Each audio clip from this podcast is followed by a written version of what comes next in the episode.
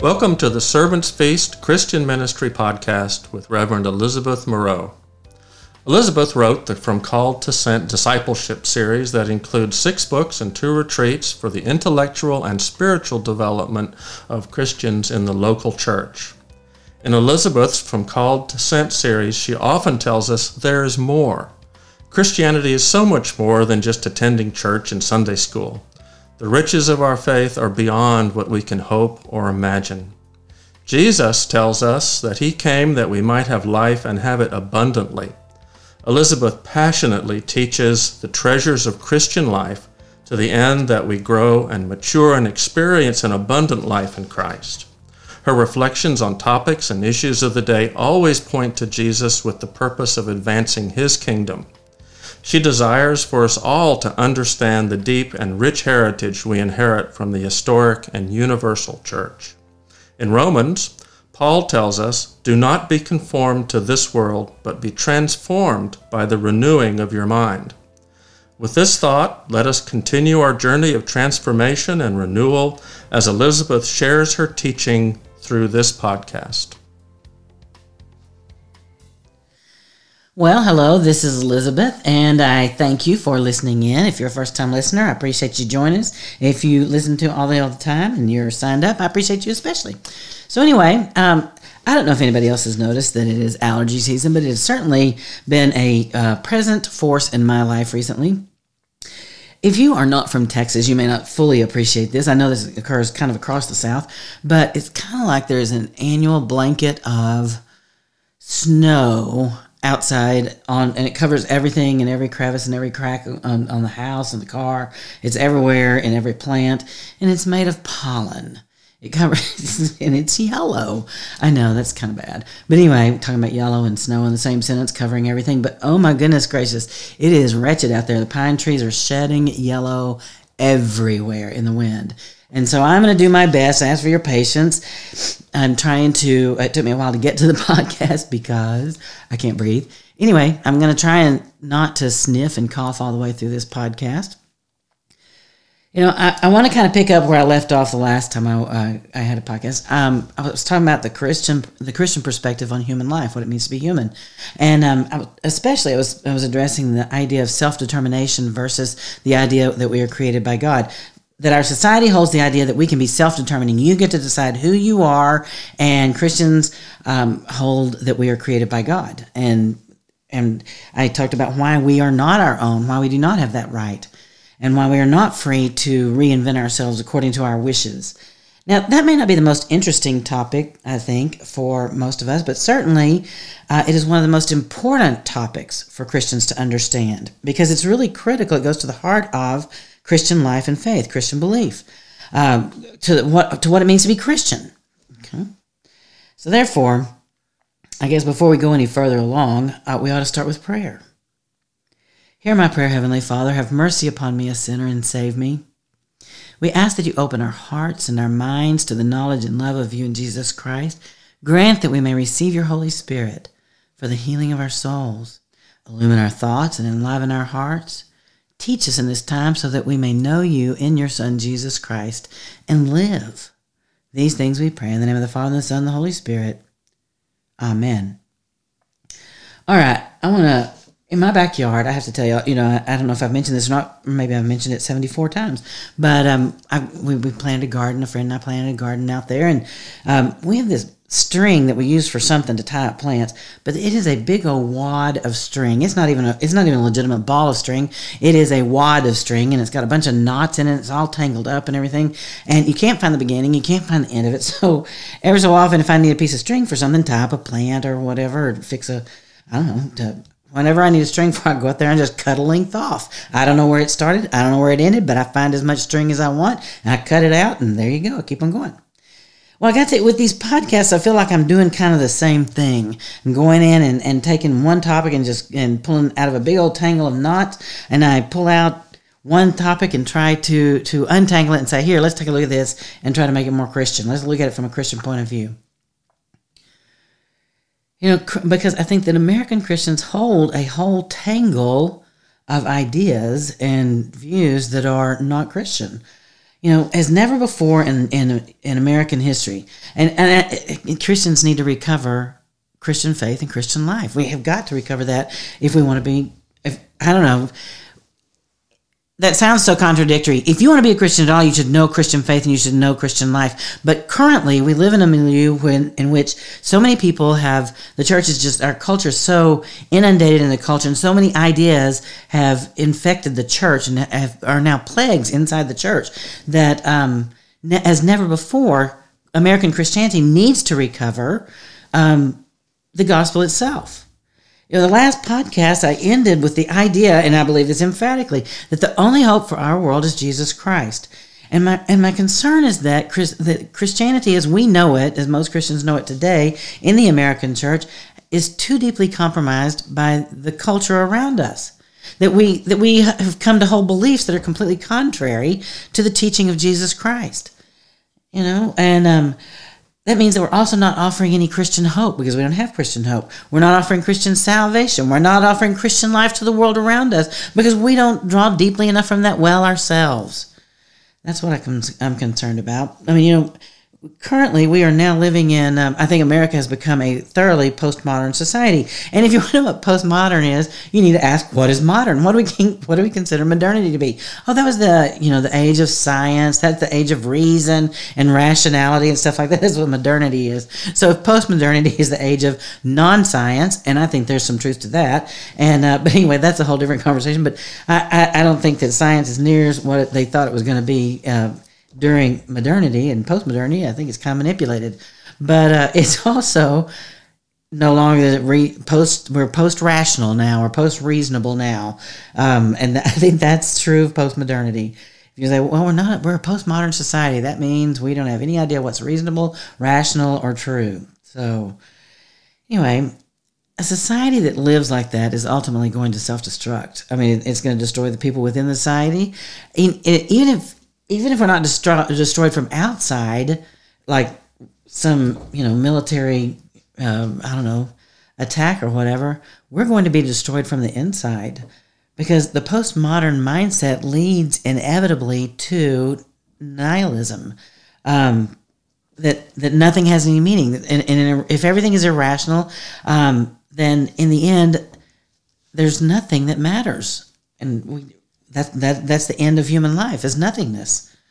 And, and so that, that mindset is what spawned you, the idea that we should be self-determining. You, since since life has no meaning, why don't you determine what you want to be and live that out fully? Even if you want to pretend that you're a tiger um, and you couldn't possibly survive out in the out in the jungle or whatever, but you know if you want to pretend that, that's okay. You just go ahead and create your own self. There's nothing right. There's nothing wrong. There's nothing good. There's nothing bad. There's nothing male. There's nothing female. There's nothing real that's the essence of postmodernity, and that is why it's nihilistic because it leads to nothingness. It's just vacuous, it's empty, it's tragic. You know, you get to decide for yourself what is human, what is life, what is valuable, what is good. And I got to tell you, I think that's a really seductive, seductive kind of um, thought right there. You know, I get to create reality however I want it to. Um, I think I'll just make anything up that I want it to be. You know, and as Christians, we should recognize that as an endless as like the endless cycle one generation after another of the fall in genesis 3 hi i think i am going to take control and i'm going to uh, make uh, reality what i want it to be and i'm going to uh, set forth and, and, and be self-determining and i'm going to play god right here. I'll take control. But i want you to think about it. If everybody gets to be self-determining and if there if there is no good there is no bad bad there is no valuable or, or less valuable there's if there's no um, right or wrong if nothing is real if everybody gets to def- do all the own all their own definitions then in reality what what is going to happen when everybody is doing that is utter chaos is going to prevail that's what's going to happen. It's going to be if there's no good, if there's no bad, and if individuals are entirely subject to their feelings, that is going to have disastrous consequences and it's going to come into conflict with one another. It is completely an untenable way of, of organizing a society, which is not to say we're not doing that, but it is untenable. It leads to destruction. You know, we have a new Supreme Court justice, and I don't even want to. I don't. I don't even want to get in that um, in terms of all of the the political. What do I say? Um, toadying or whatever. I'm not interested in that. What I'm interested in are the laws and what's good for human beings. And um, the new Supreme Court justice can't decide, cannot define what a woman is. I find that incredibly bizarre. She's a woman. How does she not know what a woman is? But anyway, she said that she's not a biologist and therefore she can't define a woman. Um, and the funniest little meme I saw was, you know, uh, this lady said, this guy kept saying, well, what do you mean? You know, she's not a biologist or whatever. The lady goes, well, I'm not a veterinarian, but I know that's not, I know what a dog is. You know, how do we say, you can't live in a world where you don't know where what anything is? I don't know what anything is. I'm not a specialist. That, that's the Supreme Court justice that we have. Supreme Court justice also does not believe that pedophilia is a very serious offense and passes out simple or, or light sentences, no harsh punishment for pedophiles. Doesn't that make you feel comfortable with your child? Or your grandchild on the road, out running the streets, playing, doing things? What do you think about that? I mean, because really, if you think about it, pedophilia is an innate urge. It's, it, it's just it just comes to some people naturally. And we've said, well, I will regret that. I'm sorry, but you can't have that urge because it, it harms our children. And there are people say, oh, it doesn't harm children at all. It's been going on forever. Do you want to offer your child or your ch- grandchildren to pedophiles? I don't know. Probably the most dangerous aspect, I think, of nihilism is the profound alienation um, the what it does inside each one of us is is this alienation from all that makes us truly human.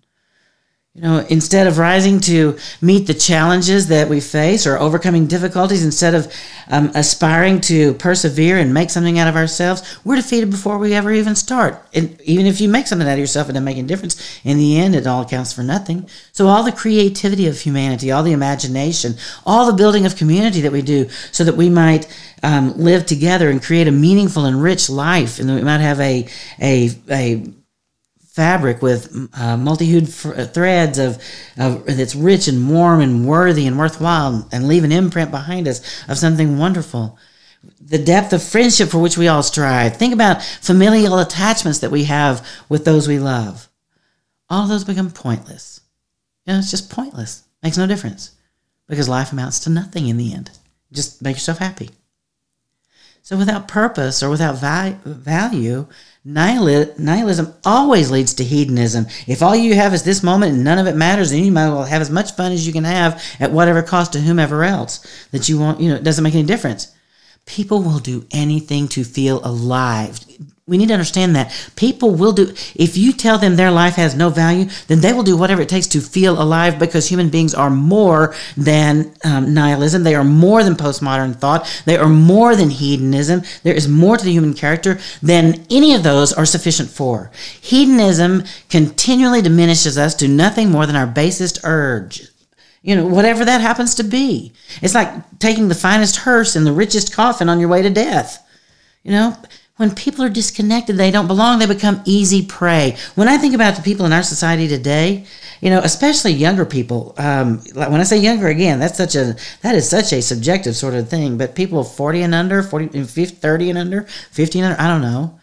But when I think about them, I, I, think about about the parable of the lost sheep that we're gonna that when where where Jesus talks about the shepherd leaving the ninety nine and going out in search of the one.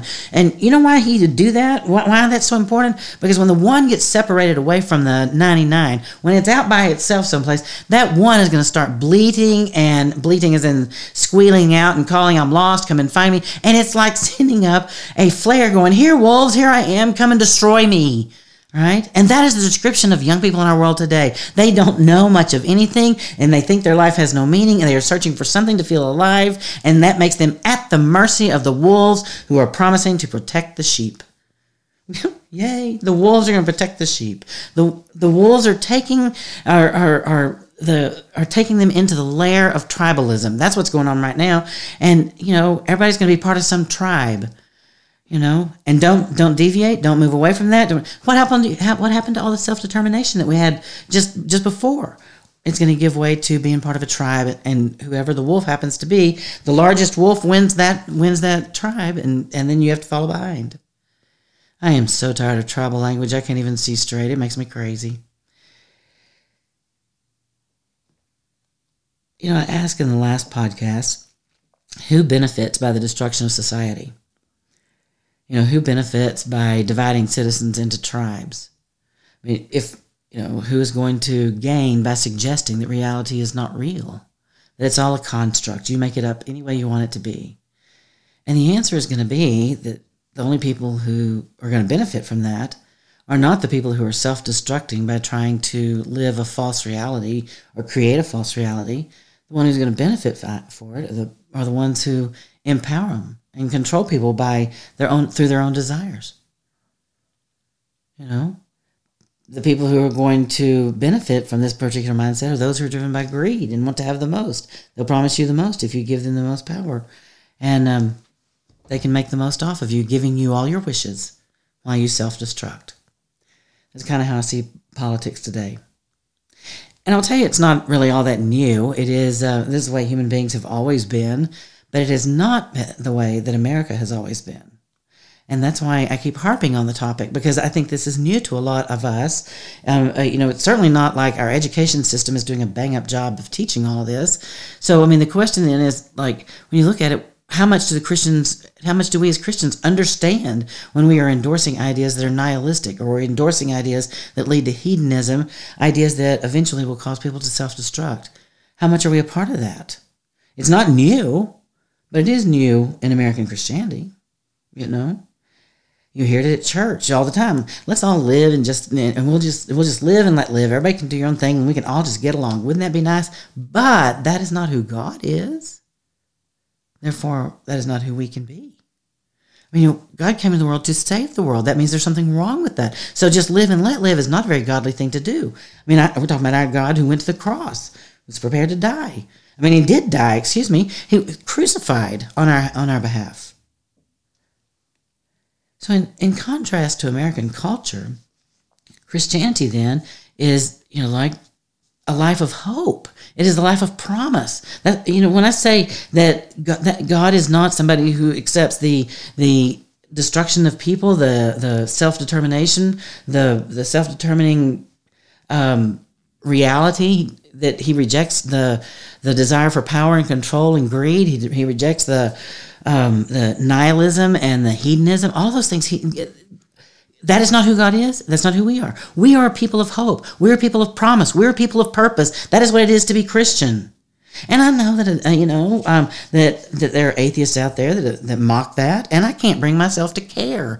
I mean, only a fool says in his heart there is no God. And so when an atheist mocks me, I want to go, "Oh, but you're so misled. You're so misguided." I know they think that I am, but I think they are, and I can't really get all hot and bothered about it if they think I'm stupid. I, I, I feel sorry for them because. But I will say this: if we want to be taken seriously, then, then, Christianity has to be real in each one of us. And Christian life has to be vibrant. It has to be meaningful in each one of us. And it has to be marked by purposeful passion. Passion with an aim, an aim for the good, an aim for God. And, and I'm not talking about sexual passion, you know, but, but the passion for life itself, the passion to be fully alive, to be, to be full of joy, to be full of the abundance that Christ gives.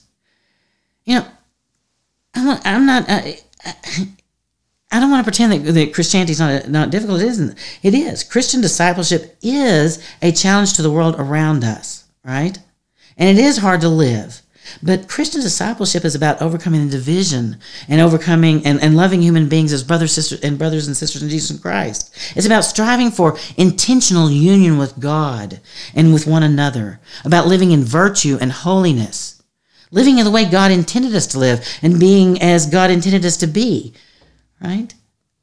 So to be Christian is to be completely the opposite of everything that is natural, that our national culture is becoming. That's what it means to be a Christian. The opposite of everything that our national culture is becoming. You know, and that's not, I don't think that's bad.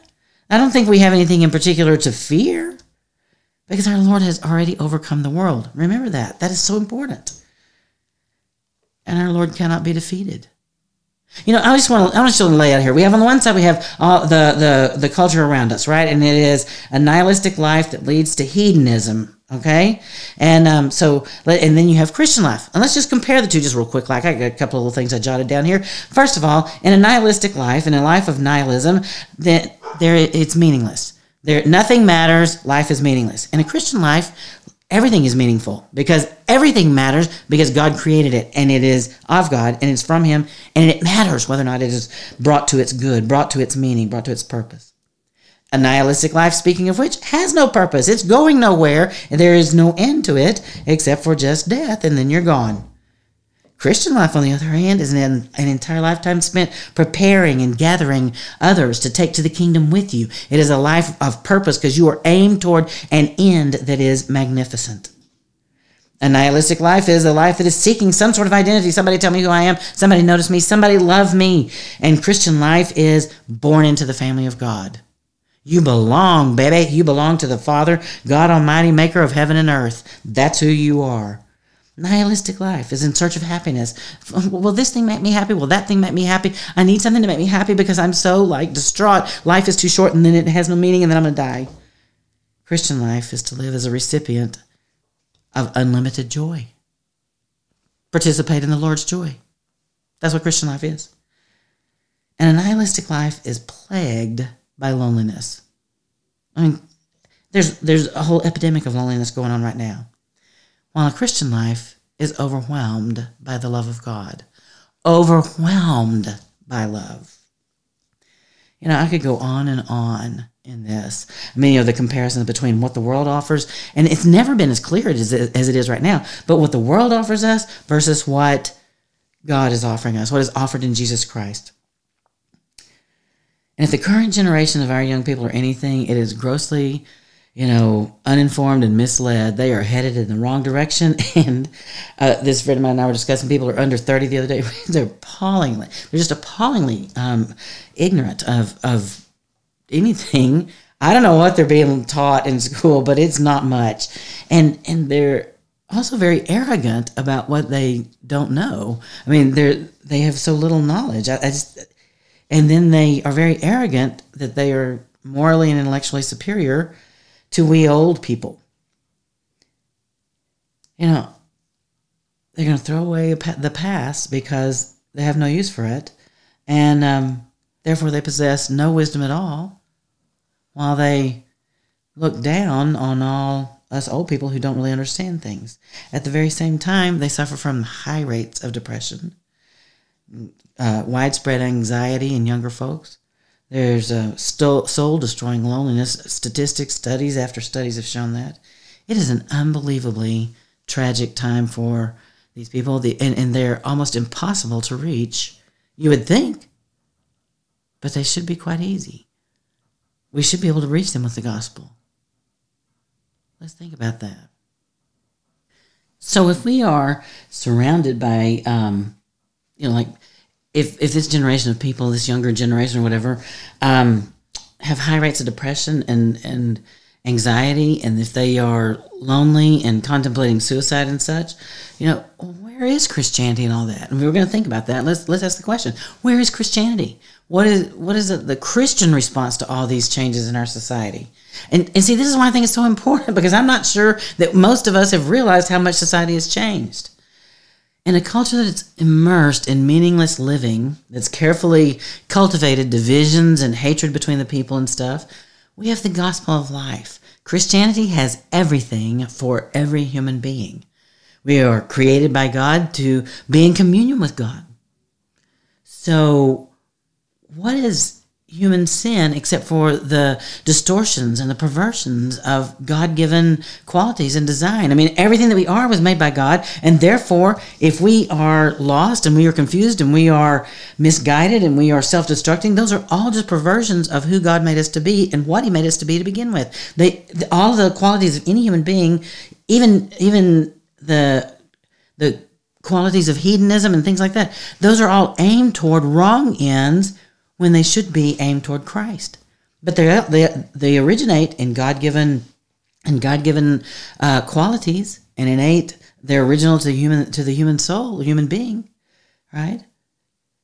And um, so why what how, how, do we speak to these people how do we how do we not know that we have the answer for all of them that these the the, the loneliness the depression the sadness and all the rest are leading them astray and away from god when they were created to draw them to god that all of those qualities are are are intended to draw them to god right? The thing that bothers me is that the church has adopted a measure, sort of a measured form of nihilism itself. The church has done that, it's accepted that. And we don't challenge the, the incredibly destructive life and belief that we see around us in society. Instead, we tend to accept it. And, and I can't comprehend that. Okay, I want to offer you some illustrations. Let me give you some ideas here, okay? Just to, these are really simple ones. These are not complex. These are really simple, right? Right? So, uh, have you ever these are ideas in the culture that are very common. Have you ever heard people say or have you ever asked this question yourself you know why do bad things happen to good people? Oh great question right? There's books written about that. It's a common question. Why do but you know uh, why do bad things happen to good people? Well why would a christian ask such a question? I need to ask that question. Why would you ever ask that the answer is there are no good people. Do you not know that? That is the nature of, you know, that's what Christian teaching is. Hello. Why, why would we have a Savior if we were all good? You know, why, why, what, what did Jesus say to the rich young ruler? Did he not look at him and said, Why do you call me good? Only God is good. So when we sit around and say, Oh, how could God let something this awful happen? You know, whatever, or why, why, why did this bad thing happen to this good person? I want to go, What good person? Which one was that? I'm not, I'm not that good. Right? So when, when people are led astray by by a nihilistic self-determining you know postmodern culture they're not doing anything any different than all the rest of us. They're not good and so they're going to lead to their own to their own destruction. The hard part with it is that we are not in a position to to redirect their lives because we don't understand how how compromised we are by that that type of idea and that type of that type of perspective right? Here's another common question that you hear you know um, if god is good right? Why do these horrible things happen? And I'm talking about disease or disaster here. Why do these horrible things happen to people? You know, there's a huge tsunami or there's a huge um, hurricane or tornado or storm or whatever. If God is good, how could all these horrible things happen? Really?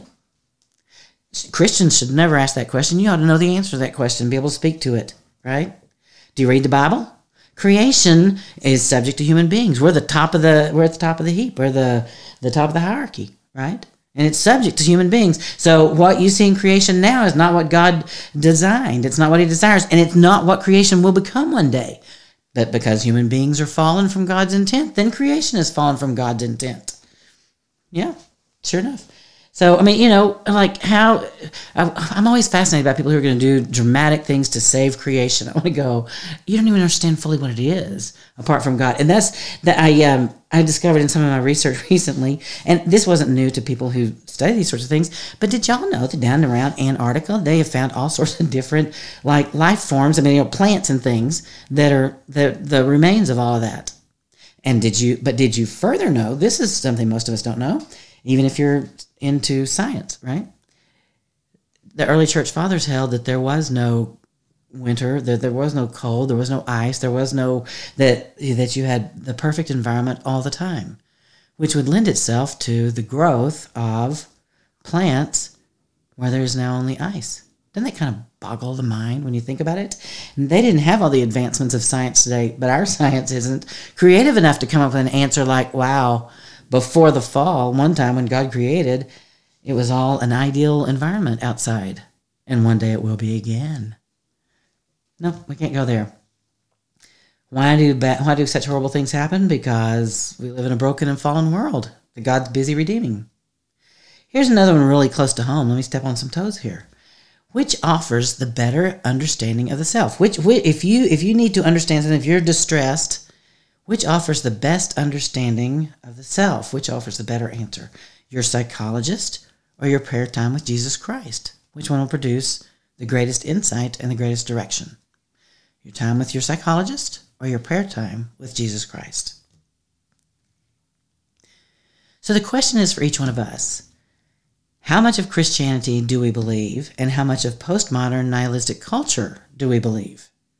We need we need to be able to answer that question because we're about to enter Holy Week, and I think that's I love Holy Week. I really do. I think it's the most important week of the year. But we're about to enter Holy Week. It starts Sunday with Palm Sunday, and um, that's Jesus' triumphant entry into Jerusalem, where he comes in, and they're all waving um, uh, palm branches and singing Hosanna, and they throw their coats down. The little children are are running before him and after him. You know, whatever. So, but Palm Sunday, we have to realize it's important for us to understand. Palm Sunday is um, represents the Chris, uh, Christian struggle for its place in the world, or the human struggle. I mean, the Jews wanted the place in the world. What were they hoping for? They were hoping that Jesus would overthrow Rome and become the new king like David. Well, Palm Sunday reflects what every human being wants, even Christians. We want victory in the world. And it doesn't even matter, it's in passing things. It can be great big things like political victories or military victories, or it can be small things like the comforts of home and things and the like. But we want victory in this world. We want things to work out right. That's a Palm Sunday Christianity right there. Now, Resurrection Sunday is coming as well, right? And I'm going to tell you, I'm giving up Easter. There are way too many bunnies involved in Easter, but um, res- uh, we need to remember that that Easter is Resurrection Sunday. That's the day Jesus overcame the world. That's the day Jesus defeated death. That's the day Jesus defeated Satan. So there. The resurrection overturns everything we think we know. Every piece of human knowledge fades in the in the light of the resurrection, in the light of the empty tomb. When eternity opens up and the body is raised, we go, wow, whatever we thought we know, it's not that much, just for the record. It's kind of fading away in the light of the tomb. There is something more beyond all that we see. There is something that we do not know and cannot touch that stretches far beyond this life. We ought not to be arrogant about our knowledge, or even be arrogant about our refusal to accept knowledge. Realize in a nihilistic culture, we're rejecting all of that. Now, then, our Christian lives match those. Palm Sunday, Palm Sunday Christianity, for example, is all about this world, about our current circumstances and the current conditions, our personal wants and comforts, that sort of thing. And Resurrection Sunday Christianity is about getting up and getting after the business of living for the kingdom, where Christ reigns, living for that world, for what is eternal, for what we cannot yet see. When we talk about faith, the certainty of things hoped for, is to pursue the victory that defeats death. That's what Resurrection Sunday Christianity is. It is never to succumb to the victory that ends with death. And that's what Palm Sunday Christianity is. It's a victory that ends with death. You know? And Resurrection Sunday is the victory that destroys death. Big difference between the two.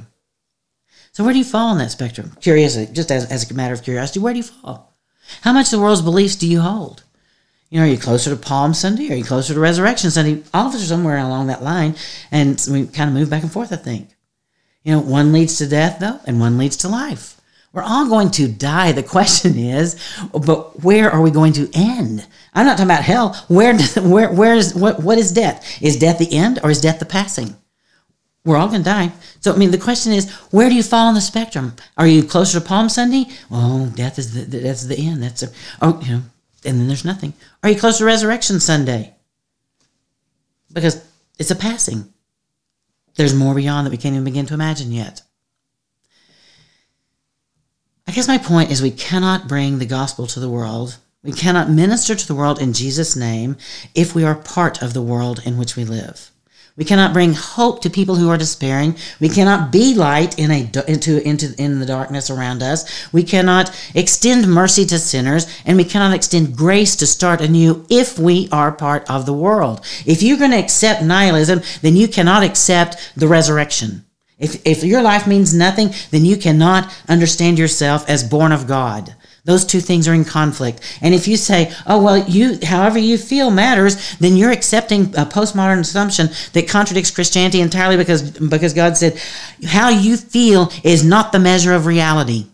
It has, it, how you feel in this moment can't begin to, to embrace or to encompass the totality of what is real and what is true and what is right. That is not even fully disclosed to us yet.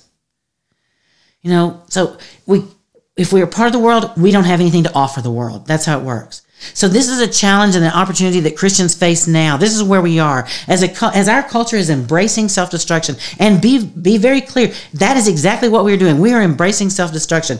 Then most people are not going to want Christianity or Christian faith to be the answer, and they don't believe that it possibly can be. But Christianity has always the answer, has always been the answer, because Jesus Christ is the eternal Son of God who came to save, and that includes this generation as well. Let me be clear about that. I think a lot of what we hear and what is being taught and what is being pushed in our way, most people don't accept. But it doesn't mean that we don't accept bits and pieces of it enough to tangle up our lives. Christian faith truly understood, Christian life truly lived, right? With the Spirit of God dwelling in us then it, it becomes a beacon of light to a world living in darkness, to a world heading to, into dead ends. Christianity becomes like this alternative that is everything desirable for people of death. It is a, a life when there is no when there is so little to be had. When everything that we thought was life turns out to have been, you know, just a passing fad. If we want to have any hope of becoming Christ's saving and life giving body in the world today, then we need to start by disentangling from our culture and pulling out the knots of false belief that ran that run rampant through our church. You know, we go, no, that's not true. We need to stop accepting nihilistic ideas. We need to stop agreeing that hedonism is a good end for our society or for an individual. It's not.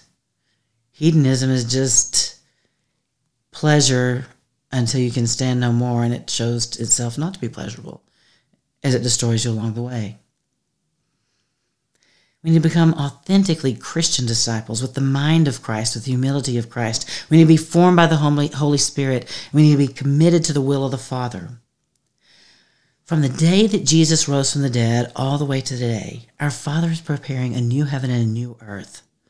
You know, um, the resurrection reality is is is coming. And it is inexcusable for us to ignore a culture of death in which we live. The resurrection is, is true. It is real. It is it is everything that god has to offer us which is more than we can begin to comprehend. You know to accept hedonism you know as and and the the devastation its devastation of human beings is, is appalling the encouragement of self destruction in the name of compassion. That is a delusion. Why do we do that? There's a resurrection coming, you guys. We're going to celebrate it not far away. Do you want to be a part of that? Do you want to be a part of that world where every every uh, our greatest longings are fulfilled, where we are more than we ever imagined we could be, and where there's an abundance beyond anything we can comprehend, and life evermore? Is coming. Do you want to be a part of it? And do you have sufficient resurrection life now to offer it to the world around you? It is time for us to reclaim the fullness of the gospel. And that means untangling ourselves from a world that is bent on death.